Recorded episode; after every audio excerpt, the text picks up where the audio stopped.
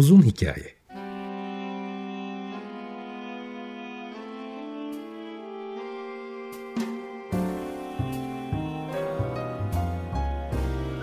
Sinir bilim, psikoloji, felsefe ve müzik.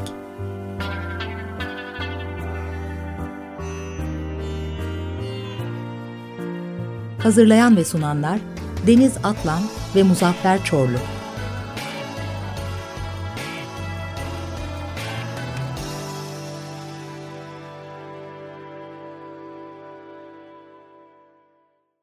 95.0 Açık Radyo'dan, Açık Radyo.com.tr ve onun uzun hikayesinden herkese iyi sabahlar. Geçtiğimiz haftalarda e, epey farklı programlardan sonra en çok e, kurgusal yorumla ilgili geçen hafta yaptığım program çok güzel e-mailler aldım onlarla ilgili geri dönüşler aldım. Teşekkür ederim. O programların devamını sürdüreceğim. Yani o hem e, Orta Doğu'nun hem Afrika'nın klasik müzikle olan harmanlanmasında ne gibi yorumlar çıktığını tekrar tekrar anlatacağım istemişsiniz zaten. Fakat bugün e, yine yeni bir konu, yeni bir konukla karşınızdayız. Karşımda Kemal Pişmişoğlu var, çocuk uzmanı, e, doktor. Kemal Bey hoş geldiniz. Merhabalar, hoş bulduk Muzaffer Bey. Her şey yolunda umarım. Evet, çok teşekkürler. Sizler de her şey iyi inşallah. İyidir, teşekkür ederim. Şimdi benim e, sizi çağırmamın birkaç sebebi var. E, hem tabii doktor olmanız, çocuk doktor olmanız hem kafamdaki çocuk doktoruyla do, bir çocuk doktoruna soracağım sorular vardı. Bu program vasıtasıyla hem onu soracağım. Fakat e, birinci sebebi şu. Şimdi Instagram hesabınızda çok güzel hikayeler anlatıyorsunuz. Daha doğrusu herhangi bir e, veriyi, mesela daha dün annemizin şarkısındaki e, ya da işte bunun gibi çok basit gibi görünen küçük şeylerin nörobilimini, psikolojisini anlatmak anlatmaya başta evrimsel biyolojik kuralları da koyarak, tıp biliminin e, metodolojisini de koyarak daha geniş kitlelere doğru şekilde anlatmaya çalışıyorsunuz. Ben bunu gördüğüm zaman e, çok beğendim. Çünkü popüler bilimi e, ve kültürü aslında doğru olduğu sürece, metodolojik açıdan bir sorun olmadığı sürece yaymanın ne kadar doğru olduğu günümüzdeki bir sürü safsatanın ortadan kaldırılması için önemli bir metod olarak düşünüyorum. O yüzden ee, öncelikle tebrik ederim, teşekkür ederim. Böyle bir bir şey, e, bunu bir hizmet olarak algılıyorum ben e, sosyal medya üzerinden. Öncelikle teşekkür edeyim. Ama e, telefonda yaptığımız konuşmada bugünkü programı şöyle başlatalım dedik. Şimdi bir doktor olarak siz hikayeleştirme ve e, anlatma üzerine bazı bilgileri daha geniş kitlelere aktarma konusunda motivasyonlusunuz. Fakat bu motivasyonun sebebini e, konuşalım. Önce şunu netleştirelim. Hikayeleştirme, örnekler vererek, oyunlarla ya da işte siz artık kendi dilinizle onu anlatın.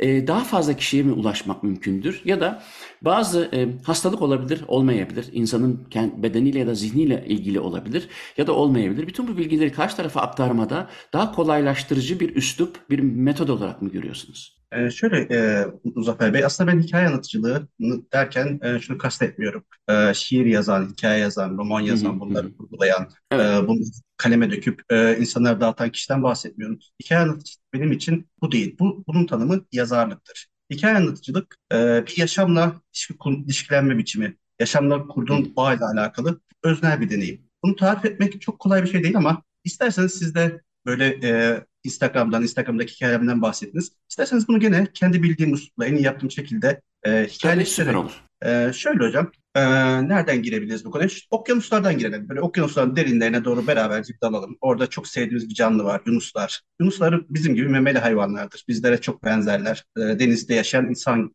diye de düşünürüz onları. Onların bize benzer olan yapılarından birisi de beyinleri. Yani Yunusların beyin mimarisiyle insanların beyin mimarisi birbirlerine oldukça yakındır. Çok çok benzerdir. Beynimizi özel kılan, insanın beynini özel kılan özelliği nedir? Büyüklüğü mü? Değil. İnekler, filler, birçok hayvanın beyni bizden daha büyük ama bizler e, onlardan farklıyız. Çünkü bizim beynimizin vücudumuza oranı çok büyük. Biz bu konuda dünyada şampiyonuz insanoğlu olarak. Beyin vücut oranı en fazla olan e, canlı bizleriz. İkinci sırada ise yunuslar gelir. Yunuslar da beyin e, vücut oranı olarak ikinci sıradadır. Bu kadar e, vücuda oranla büyük beyne sahip olmak bize şunu katar. E, beynimizin bir ilkel bölgesi var. Sürüngen beyni olarak tarif edilir. Vücudumuzun işlevlerini yerine getiren kısım. Bu kısım her canlıda var ve her canlıda kendi vücuduna nispetle var. Ama biz insan ne yapmışız? Neokorteks oluşturmuşuz. İkinci bir beyin bölgesi. E, bu bölge bizim düşünme, muhakeme yapma, aritmetik işlem yapma, hayal kurma, tasarım yapma bölümümüz. Biz normal beynimiz üzerine bu ikinci katı çıktığımız için beynimiz vücudumuza oranla büyük hale gelmiş. Ve bu bizi diğer canlılardan farklı kılıyor. Yunuslar da böyle. Yunuslar bizden sonra e, dünyadaki ikinci sırada. Böyle büyük, büyük beyne sahip olmak, vücudun kaldıramayacağı bir beyne sahip olmanın avantajları var. Ama bir de dezavantajı var. Dezavantajı şeker hastalığı, diyabet. Şeker hastalığı dünyada bizde görünür, bir de Yunuslarda görünür. Yunuslarda neredeyse e, her 2-3 Yunus'tan birisi şeker hastasıdır. Hatta şişe burunlu Yunus diye daha kuzey iklimlerinde yaşayan bir Yunus türü var. Neredeyse hepsi şeker hastasıdır. Bu çok e, ilginç bir bilgi bence. Neden bizler büyük beynimize sahip olduğumuz için şeker hastası oluyoruz? Bu işin fizyolojisiyle alakalı. E, biz normalde yemek yiyoruz. Yediğimiz yemekler midemizde sindiriliyor. Besin maddeleri kanımızda karışıyor. Bunlardan birisi de şeker. Şeker kanda yükseldiğimizde pankreasımız insülin hormonu salar, vücut hücrelerine şeker girer. Vücudumuz da şekeri kullanıp enerjiye çevirir. Ne zaman ki şeker düştü, insülin salınımı azalır, kandaki şeker tekrar yükselmeye başlar. Ama şeker hastası olduğunuzda yemek yersiniz, yediğiniz yemekteki şeker kana karışır ama hücre içine giremez. Çünkü insülin hücrelerin kapısına hadi kapı açıl diyen moleküldür. Kapı açılmadığı için e, şeker vücutta var, kanda var ama içeriye giremiyor. Kanda yükseliyor, yükseliyor, yükseliyor. Gidiyor bir yerlerde tıkanıklık yapıyor. Tabii Buradan şeyden bahsediyoruz değil mi? E, tip 1 diyabet. tip 1 diyabetten bahsediyoruz. Tip 1 diyabetten bahsediyoruz ki aslında insülin rezistansı da benzer bir mekanizmadır. E, şeker var kanda ama hücreler bunu kullanamıyor. Peki niye Yunuslar böyle bir durumu yaşıyor? Büyük beyin olmasının bunda ilişkisi ne? Çünkü beynimizin ilginç bir özelliği var. Beynimiz vücudun içerisinde, hücre içine şeker almak için insüline ihtiyaç duymaz. Onun kapısı hep açıktır. Şeker varsa içeri alır. Ve beynimizin ikinci bir özelliği daha var. Şeker dışında herhangi bir şey kullanmaz enerji olarak. Aminosit, yağ asiti, bir sürü metabolize edebileceği maddeler. Bunların hiçbirisini kullanmaz. Bencil, müsrif bir kral gibidir. Madem vücudun kralı benim, en iyi gıdayı kullanırım der. Bu yüzden e, Yunuslarda şeker hastalığı çok sık gözüküyor. Çünkü Yunuslar balıkla besleniyorlar. Balık protein, yağ açısından zengin ama karbonhidrattan çok fakir. Adamlar avlanıyorlar. Avlandıkları anda biraz kanına şeker karışıyor ama uyurken av aralıklarında vücutta şeker yok. E, beyin tek şeker kullanacak. Ne yapmışlar? Adaptasyon olarak şeker hastalığını geliştirmişler. Var olan e, şekeri beyin kullanıyor. Vücut mecburen e, amino asitlerle, yağ asitleriyle onunla bununla idare ediyor. Bu bir adaptasyon şekli. Peki biz insanlar, biz niye bunu yaşıyoruz? Bizim her tarafta şeker var. Hala günümüzde e, tonla şeker var. İstemediğimiz kadar karbonhidrat var. Ama hep böyle değildi dünya. Bir dönemler buzul çağı vardı. Van Watson diye bir bilim adamı var. Hastalıkların evrimsel e, kökenini araştırıyor. E, yaptığı antropolojik analizlerde geçmiş canlıların fosillerinden elde ettiği DNA'lardan yaptığı araştırmalarda kuzey enlemlerinde buzul çağında bulunan fosillerde çok sık şeker hastalığı gözüküyor. Çünkü buzul çağı ne demek? Her yer karlarla kaplı. Meyve yok, ağaç yok, hiçbir şey yok. Ee, tek yapabileceğin şey avlanmak. Özellikle de balık avlamak. Neye benziyoruz? Yunus'a benziyoruz. Böyle bir dönemde şeker hastası olmak bizim için avantaj sağlar. Peki dünya değişti, e, iklimler değişti.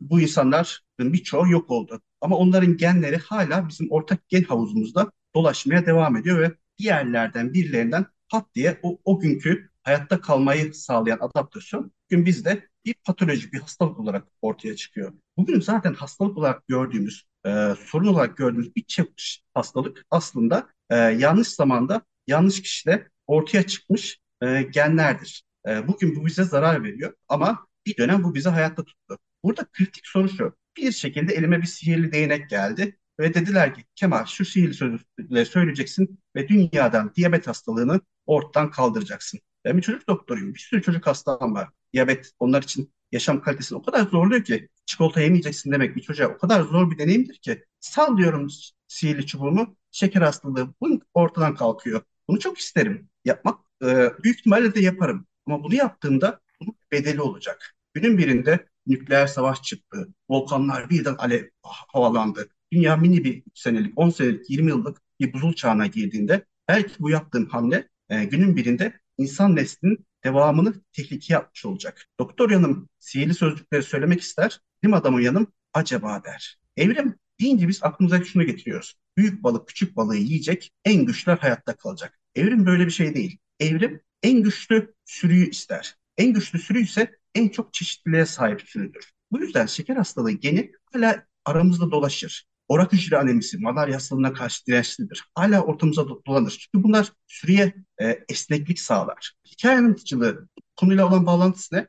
E, şöyle ki nasıl ki günümüzde bütün erkekler, bütün insanlar böyle alfa karakter olmaya çalışıyor. Ee, lider olayım, baskın olayım, bütün dişleri, bütün gücü elde edeyim diye. Ama bir sürünün alfa karakter ihtiyacı vardır, etiğe ihtiyaç vardır. Alfanın gücüyle e, kendini güçlü hissedecek yandaşlara ihtiyacı vardır. Şifacıya ihtiyacı vardır. Bir de hikaye anlatıcısına ihtiyacı vardır. Çünkü hikaye anlatıcısı bir sürünün, bir kabilenin bence hafıza hücresi. Ee, biz yazıyı 2000 yıl önce bulduk ama kuma yazmayı 100-150 yıl önce öğrendik. Çağlar boyunca biz bilgiyi birbirimize kitaplarla aktarmadık, hikayelerle anlattık. Bilgi kuşaktan kuşağa, nesilden nesile hep hikaye anlatıcılar aracılığıyla aktarıldı. Bu yüzden bence bizim sürümüzün içerisinde belli sayıda alfa karakter var, belli sayıda beta karakter var, belli sayıda şifacılar var, belli, her şeyden belli miktarda var. Bir miktarda hikaye anlatıcılar var ve ben e, zannediyorum ki geçmişin o hikaye anlatıcılarından birinin ortaya çıkmış, vücuda gelmiş haliyim. E, bu yüzden hikaye anlatıcılığı ben meslek, bir yazarlık gibi değil, yaşamla e, ilişki kurma biçimi olarak görüyorum. Ben dünyaya hikaye anlatıcısı olarak bakıyorum. Hastalıklarla öyle bakıyorum. Gördüm her yerde hikayeler görüyorum. Çünkü bizim görüş alanımız böyle. Hı hı. Düşündüğüm şey de buydu aslında hani hikaye anlatıcılığından kastım e, olan biteni aktarmadaki aslında bir bir yerde e, daha heyecanlı kılma, e, olup biteni biraz daha hani e, karşı tarafa aktarma metodu. Fakat orada bir, bir, bir şeye itiraz edebilir miyim? Ben tabii ki medikal doktor değilim, tıp doktoru değilim ama e, gene de şu çocuk ve çikolata işine e, deyince aklıma başka şeyler geldi. Tabii günümüzde e, her ne kadar e, tip 1 diyabetten bahsetmiyorum tabii ama e, şimdi inanılmaz derecede pompalanan bir şeker tüketimi motivasyonu var. Bu çikolatalar, şekerlemeler falan filan ve e, aslında vücudun hani o kadar da çok karbonhidrata ihtiyacı olmadığı gibi keto diyetlerinde olduğu gibi aslında daha az karbonhidratla belki daha fazla yağı e, tüketmesi mümkün olabilir. Hani o e, oraya bir şerh düşelim istedim. Çünkü hani e, çikolatayı pompalıyormuş gibi algılanmasın. Hani evrimsel süreçte ayakta kalmamızı sağlayan bir şeymiş gibi ya da ileride eğer bir buzul döneme tekrar girilirse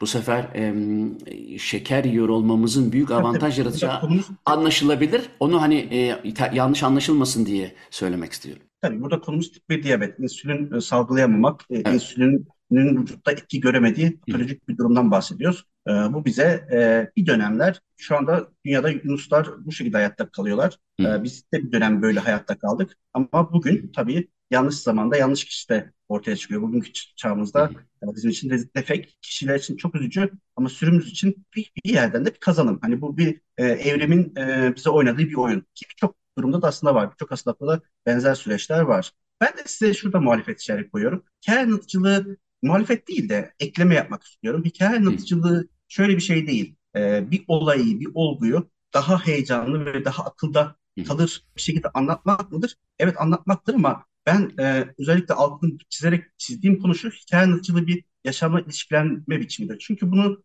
nasıl canlandırmışsın gözünüz önünde? Mesela eski çağlardayız böyle ateşin başında oturmuşuz bir kabileyiz. Ateş yanıyor gecenin bir yarısı birden bir kurt sürüsü bize saldırıya geçiyor aramızdan bazı erkekler ayağa kalkacak. Artık ellerinde mızrak mı var, ok mu var? Kurtlara ilk savunma hattını oluşturacaklar. Çünkü onlar cesurlar, kahraman arketipindeler. Bir kısmı biraz geride kalacak. Bazısı kaçacak. Bazı kadın dona kalacak. Kimisi çığlık atacak. Ee, herkes kendi vasfıyla orada eylem yapacak. Orada bir de hikaye anlatıcısı vardır. O kişi kurta bakar görür, dişinin sivriliğini fark eder. Ama sanki kendi bedenine saplanmayacakmış gibi o sivrilikle hayranlıkla besler. Ee, ilk ayağa kalkan kişiyi görür. İlk kurta mısrak baktığında kurtun çıkan fışkıran kanını görür. Arkada e, vücudunu kendini ve diğer çocukların siper eden kadını görür. Tüm olayları böyle görür. E, herkes kendi gözüyle e, kahraman saldıran saldıran gözüyle bakarken hikayenin daha uzakta bir yerde her şeyi gören bir yerde durur. Evet iş, olay bittikten sonra bunu dile getirir. Dile getirdiğinde çok fazla ayrıntıya ve fazla bilgiye sahiptir diğer kişilerden. Bu yüzden bu ortak an, anlatı haline gelir. Kahramanın dilinden dinlesek sadece şeyi görürüz. Kurtunla savaşmasını görürüz. E, korkan kadının cinsinden görsek sadece çığlığını görürüz. Ama hikaye anlatıcısı bunların her birini görmüş ve anlatmıştır. O yüzden bir süre sonra toplum, o toplumun tamamı kendi deneyimini değil, hikaye anlatısının deneyimini ve anlatısını hafızasına taşır. Bu yüzden hikaye anlatıcılığı tercih midir? Belki bir tercihtir ama yaşamla ilişki kurma biçimiyle alakalı bir şey.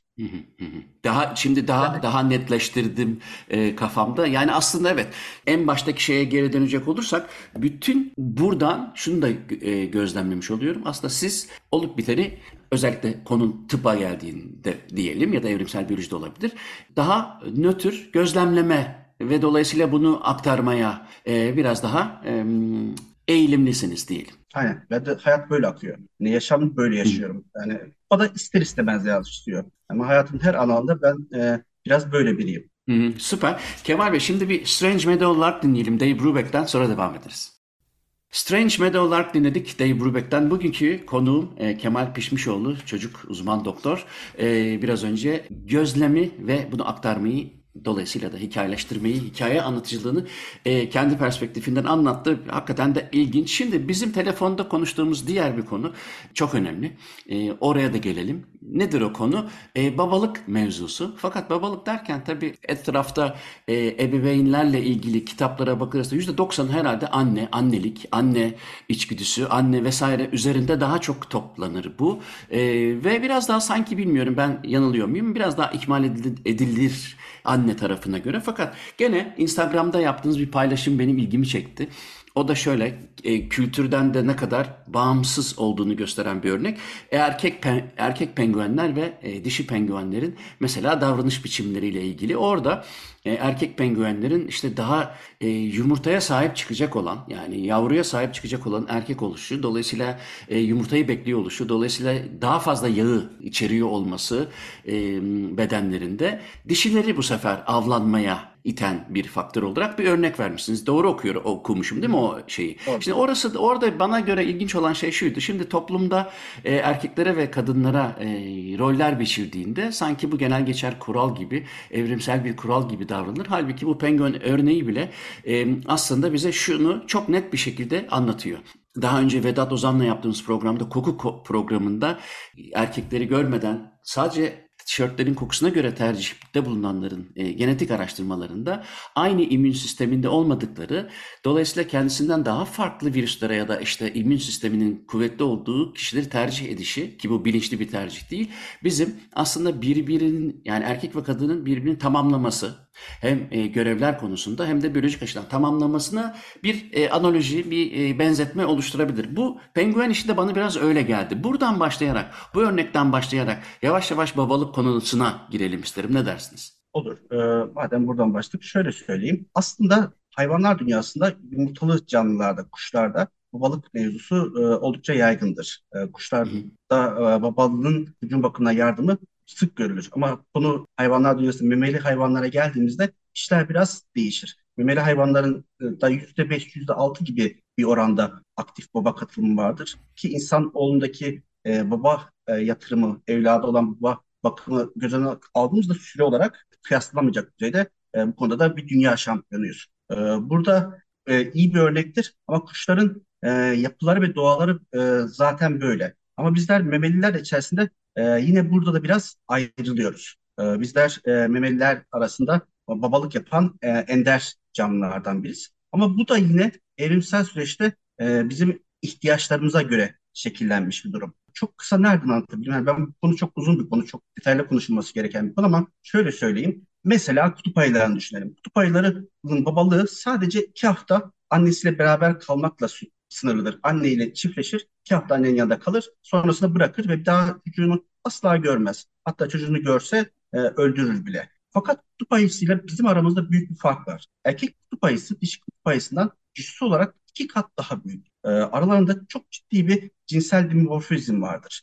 Erkek kutup ayıları iri, büyük canlılardır. Dişileri onlara oranla çok ufak. E, bizler baba bakımında dünya birincisi olduğumuz gibi dişiyle olan boyut farkımızın küçüklüğü açısından da birinciyiz. Biz dünyanın en çelimsiz erkek memelisiyiz. E, çünkü e, hayatın bir noktasında bu büyük beyni idame ettirecek enerji gerektiğinde e, biz şunu yapmamışız. Kadınlar en güçlü erkeği değil onlara yardım eden erkeği seçmek zorunda kalmış. Kutup ayıları hangi dişiye sahip olacağını en güçlü kutup ayısı diğerlerine e, döverse dişiye sahip oluyor ve o dişiyle birlikte oluyor. Orada büyüyen, güçlenen kutup ayıları hayatta kalıyor. Ama insanoğlunda güç değil, e, yardım devreye girmiş. E, ve buradan bir seçilim yaparak ilerlemiş ve biz e, biyolojimiz bu yönde kanalize olmuş ve biz e, bu çok uzun yıllar ta Homo sapiens'ten çok daha önceki aşamalarda 5 milyon yıl önce yapılmış bir seçim bu. Ve bizler seçilimin içerisinde bir yandan e,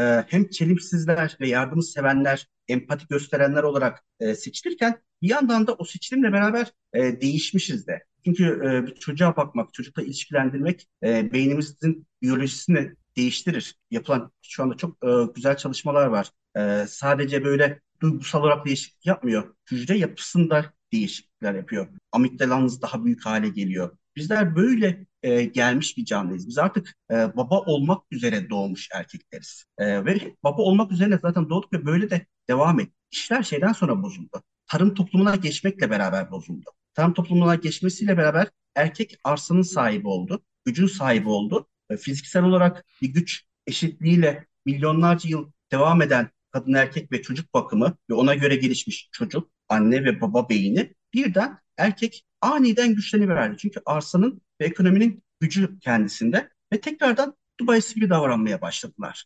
Ee, güç kimdeyse Ayıptır söylemesi.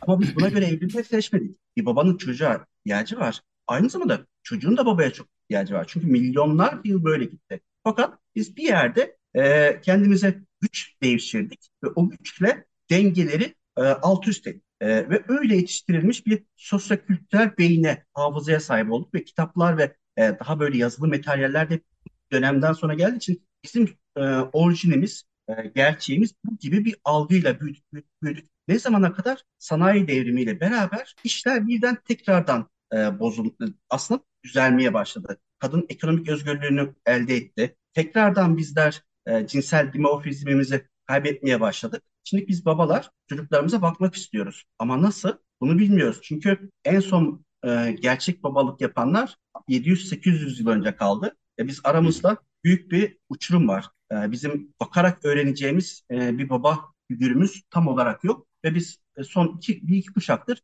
böyle bocalayan e, ve bocalarken de sıklıkla saçmalayan ama elinden geldiğince iyi niyetle davranan kişiler olduk. Ben işte bu kitapta biraz daha e, babalara kendi özlerini, kendi e, doğal yeteneklerini hatırlatmak ve babalığa ihtiyacı olduğunu, e, babalığın bizim için bir fedakarlık ya da bizim bir bizi zorlayan bir süreç değil. Bunun bizim doğamızın bir parçası. Sanki şey gibi e, nasıl bir insan e, bebek olur, çocuk olur, ergen olur. Bu da böyle bir aşama. Babalık da ayrı bir e, fizyolojinin başladığı, ayrı bir e, metabolik sürecin başladığı ayrı bir mekanizma. Ki bu mekanizmalar ben e, kitabımda uzun uzun anlattım. Belki bir gün konuşuruz da. Gerçekten bayağı değişiyoruz biz baba olduğumuzda. Yani anne de değişiyor. Yani anne de hamilelikle ve gebelik ve sonrasında bir sürü değişiklikler yaşıyor. Baba da bir sürü değişiklikler yaşıyor ve bu bir e, bizim gerçeğimizi aradaki o 500 yıllık farkı, 500-600 yıllık farkı kapatmaya çalışan bir kitap. Hı hı. Aslında o kitaba ben e, gerçekten gelmek istiyorum. Zaten bütün benim okuduğum makalelerde e, bu konuyla ilgili yani babalıkla ilgili makalelerde e, durumun aynı sizin söylediğiniz gibi tersine olduğu. Yani babanın çocuğa ihtiyacını e, tamam biliyoruz. E, çocuğun pardon babaya ihtiyacı tamam e, ama e, tam tersinin e, fazla altının çizilmediğini e, aslında sanıyorum bu kitapta e, bunun altını çizmek üzere yazıldı galiba. Burada e, şeyden ne kadar yararlandınız? Bir çocuk doktoru olmak Tabii başka bir açıdan bakmayı da gerektiriyor olmalı.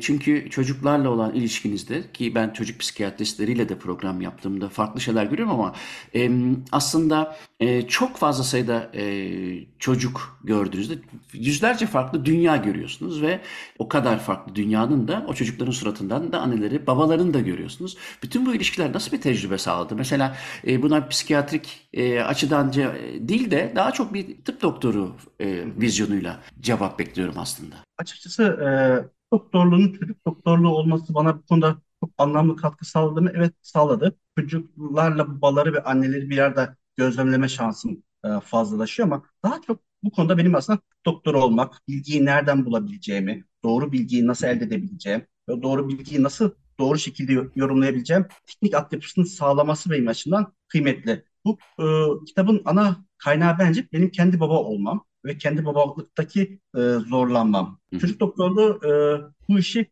biraz daha öne çekmiştir. Çünkü hani hep derler ya Murat Menteş'in bir kitabında geçer bu. Anne, anne diye ağlayan bir çocuğun ihtiyacı aslında şefkatle kucağına alacak bir babadır. Bizim toplumumuzda, hastanelerde gördüğümüz çocuklarımızın birçoğunun aslında gözlerinde böyle baba baba ihtiyacıyla do- dolu. Biz hepimiz Babam ve Oğlum filmini izlediğimiz zaman ağladık. Çünkü e, biz doğulu toplumlarda bu bizim toplumlarımızda babalık figürü çok sorunlu bir figür. E, bu figüre bir kıtım fayda edebilir miyim? Zaten kitapta hiç şey anlatmıyorum. Böyle vay çocuğunuza şunu dersiniz çocuğunuzun psikolojisi bozulur. Yani, olay hiç çocuğun orijini değil. Olay tamamen erkek baba orijinde. E, sahnede sadece baba var.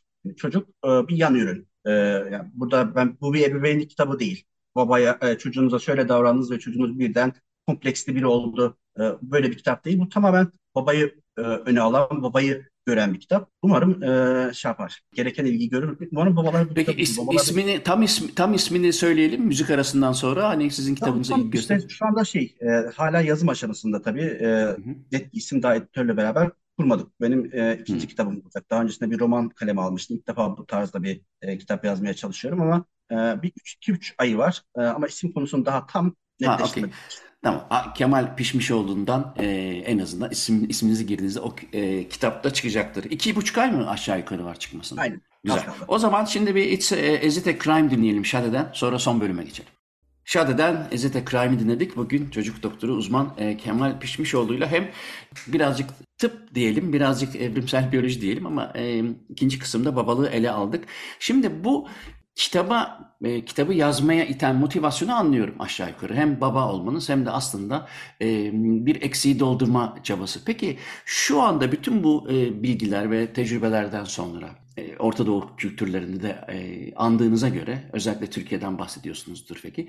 Türkiye'deki baba durumu, baba figürü e, ama bildiğimiz anlamda biyolojik olan baba e, yeterli mi ya da en böyle e, saptadığınız e, şu şu şu şunlar çok eksik e, bizim kültürümüzdeki babalarda diyebileceğiniz bir şey var mı? Ya da şu avantajlarla haiz diyebildiğiniz bir şey var mı? Çok zor bir soru. Çünkü çok ayrı, heterojen bir toplumuz. Yani doğuya gittiğimizde apayrı O bir, doğru tabii ki. bir durum yaşar ama genel olarak e, babalarla ilgili en büyük problem nedir diye sorarsanız babaların ben, ben Japonlaşması diyorum. Babalar belli bir zamandan sonra gitgide Japonlaşır. Ne demek bu? Bu şöyle, benim dünya, benim m, böyle yine hayal gücüme göre e, Japonya ve Türkiye e, birbiriyle çok aynı hayali ülkelerdir. Mesela Japonya'nın bayrağı beyaz zeminde kırmızı bir güneştir. Türkiye kırmızı zeminde beyaz ay yıldız taşır. Onlar doğunun en doğusundadır, biz en batısındayızdır. Onlar da bizim gibi ilk batılılaşan doğu toplumudur. Biz de ilk batılaşmaya çalışan doğunun en batısındaki sınır. İkimiz de sınırı oluştururuz. Birbirimize çok benzeriz ama birbirimizin tam aynı hayali kırmızıya beyaz, beyaza kırmızı. Bir çocuk doğduğunda hani şey vardır ya siz e, daha bu konuda bilgilisiniz. Hani anima animus birbirinin e, zıttı. Biz ikimiz, birbirimize e, böyle birbirimizin tam eşleveni, gölge e, e, aynı hayali gibiyizdir. Bir çocuk doğduğunda mesela ben bir çocuksam Türkiye'ye doğdum. Vatanım Türkiye'dir. Ben çocuğum. Anne Türkiye'dir. Baba Japondur. Baba önce ilişki kurarsın babayla. Onunla bağ kurarsın. Gözünde idealleştirirsin. E, o senin için dünyanın en güçlü insandır, böyle en kahramandır, e, her şey endir. Ama baba zamanla gitgide gitgide gitgide böyle uzak doğululaşmaya başlar. Böyle bize yabancı, çekik gözlü, kendi başına bir odada yaşayan bir adam haline gelir. Baba yabancılaşması oluşur. E, bir çocuk annesine öfke duyar ama hep böyle e, mesela biz Türkiye'de öfke duyarız. Bazen ülkemizi gideriz ama hep böyle bir anne vatan olarak kalır. Anneyle olan öfkemiz ülkemizde olan öfkemiz gibidir. Ana vatanımızdır. Biz oraya doğmuşuzdur. Ama baba e, bir yerden sonra uzak doğululaşmaya başlar. Böyle ne, e, bütün babalar böyle Japonlara bak, bütün çekik gözlere Japon deriz ya. Hani böyle tüm babalar belli bir yerden sonra gitgide birbirine benzeyen, kendi o evin içinde bir sandalyeye çekilmiş, gözlüğünü takmış, yabancılaşmış ve yalnızlaşmış bir figüre dönüşür. E, ben babaların en çok e, eksiğini bu olarak görüyorum. Bir yerden sonra çocuk büyürken aradaki bağları korumayı becerememesi, uzak doğululaşmaması, evdeki e, yakın yabancı olmaktan kendini alıkoyamaması. E, ben babalıkla ilgili en büyük eksiğin hem baba için hem çocuk için bu olduğunu düşünüyorum. Baba yabancılaşması, babanın Japonlaşması. Hı hı. An- Yani babanın Jap- şimdi Japonlaşma deyince tabii ben Japon kültüründeki e, an- metaforu anlamış oldum şimdi. Fakat şöyle de bir şey yok mu? Mesela babaların belli bir yaştan sonra e, kendi kabuğuna çekilmesi ya da işte yabancılaşmasından kasıt çocuğa karşı değil mi? Yanlış anlamıyorum onu. Çocuğa ve aileye. Yani genel Çocuğa olarak ve aile. Çocuğa Hı. aileye. Yani babalar e, belli bir dönemden sonra çok yaygındır bu durum. Kendi içine kapanıp e, hep vardır ya böyle en son babalar duyar. Babadan habersiz her şeyler yapılır. Baba olayların gözlemcisi, uzak bir sadece bilginin alabildiği birisi haline gelir. Halbuki bir dönemler o aileyle beraber sımsıkı bir aradalardı. Kopulmuş, uzaklaşılmış bir hale yavaş yavaş adım yol adım açtı buna peki? Kü- kültür mü yoksa e, erkeğin evrimsel biyolojik kodlarında mı bu uzaklaşma var Ee, size göre? Bu e, bu evrimsel olarak e, yok. Geçmiş çağlarda e, çocukla babanın birbirinden uzaklaşması kavramı yok. Buradaki sorun babalığı biz algıladığımız halimizi e, yani bu e, tarım toplumuna geçerken süreçteki e, babalık figürünün belli bir süre e, işin içindeki sevgi faktörüyle ve merak faktörüyle çocukla olan ilişkiyi sürdürebiliyor. Ama sonrasında o tarım kendisini kutup ayısı gibi güçlenmiş hisseden erkek figürü merakı ve ilgiyi kaybettiği anda bir kutup ayısı gibi yavaş yavaş çocuğuna yabancılaşıyor. Buradaki sorun bizim kendimizi e, o e, olmayan e, gücü içimizde hissediyor olmak. Orada onunla beraber her ikisi beraber merak ve ilgi gidince yavaş yavaş kayboluyor ve bir yabancılaşma, uzaklaşma doğuyor. Bu bizim biyolojimizde yok. Bu bizim e, sosyal bilgimizde var. Şimdi hem sosyal medyada çok sıklıkla görüyorum hem de bazı programlarda da oluyor. Benim yaşadığım e, yerde de burada da Belçika'da da bunlara rastlıyorum. Bir bayağı bir sanki evrensel evrensel sorunmuş gibi e, bu konuda epey bir yayın yapılıyor ya da örnekler veriliyor mesela sizin Instagram kanalınız gibi o epey çok var ve e, babalığı yeniden keşfi işte baba çocuk ilişkisi vesaire hani o tırnak içinde e, en son babalar duyarı birazcık terse çevirmek için bir takım bilgiler aktarılıyor ve bu bilgiler aktarılırken de daha çok psikiyatri, psikoloji biliminin perspektifinden bakılıyor.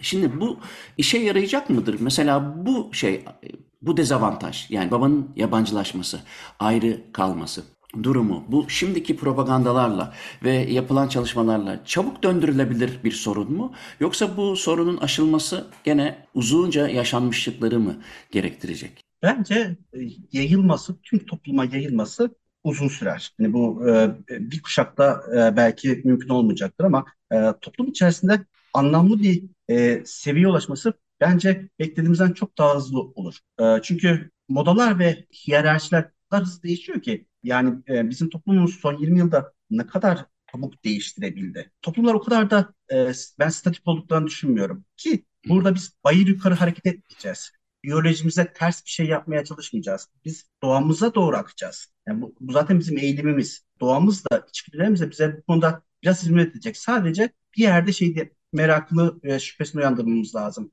Ya bize bu öğretildi ama gerçek değilmiş. Dünya tepsi değilmiş. Yuvarlak dışta bir aydınlanma yaşıyoruz ya. Gerçek değilmiş. Bunu bilmek bence bir kesimde ciddi bir hamle şansı oluşturacak. Anlamlı bir değişiklik oluşturacak.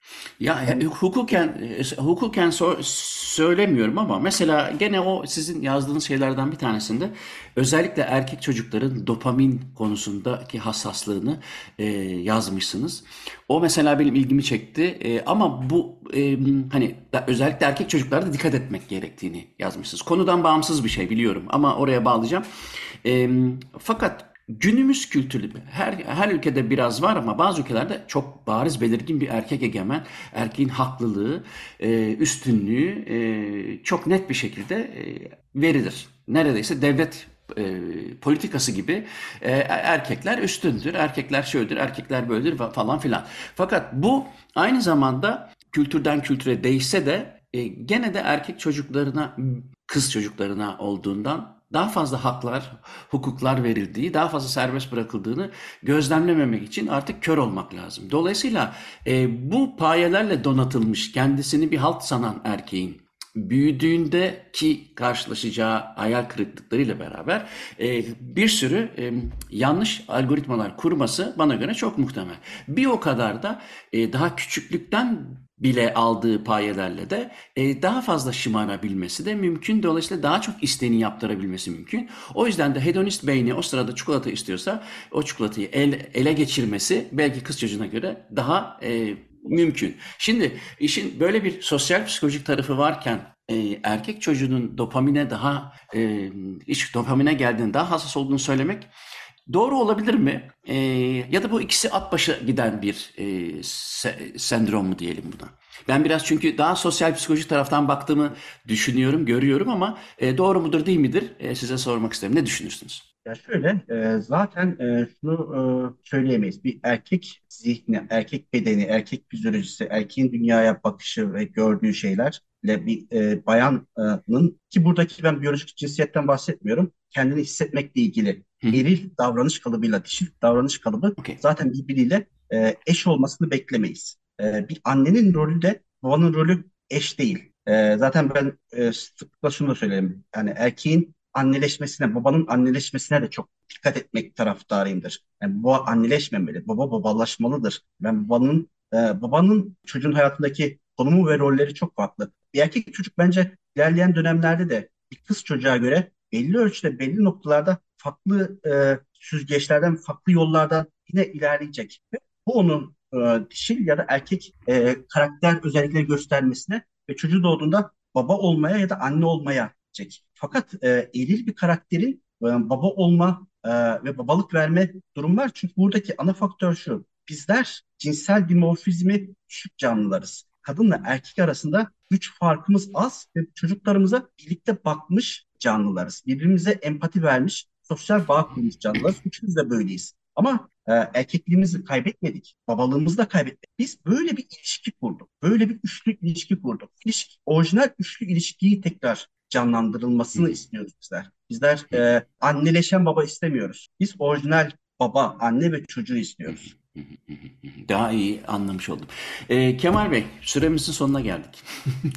Çok çabuk attı gitti. Bugün e, çocuk doktoru uzman e, Kemal Pişmişoğlu ile beraber e, öz- babalık etrafında birazcık döndük. E, o da o, bu konuyu e, hazırlıyor. iki iki buçuk ay içerisinde. E, ben de bekliyorum o kitabı mutlaka. O kitap çıktıktan sonra belki o kitap üzerinden sadece e, onun ayrıntılarını konuşmak üzere tekrar bir program yaparız. Çok teşekkür ederim katıldığınız için. Görüşmek üzere Mustafa Bey. E, Açık Radyo'nun e, bu programı Spotify'a koyacağını hatırlatayım. Ben de görüntülü olarak YouTube kanalına koyacağım. E, bana ulaşmak için Muzaffer Corlu Gmail adresine ya da denizatlam.gmail adresine yazabilirsiniz. Haftaya yeni bir programda görüşeceğiz. Hepinize günaydın.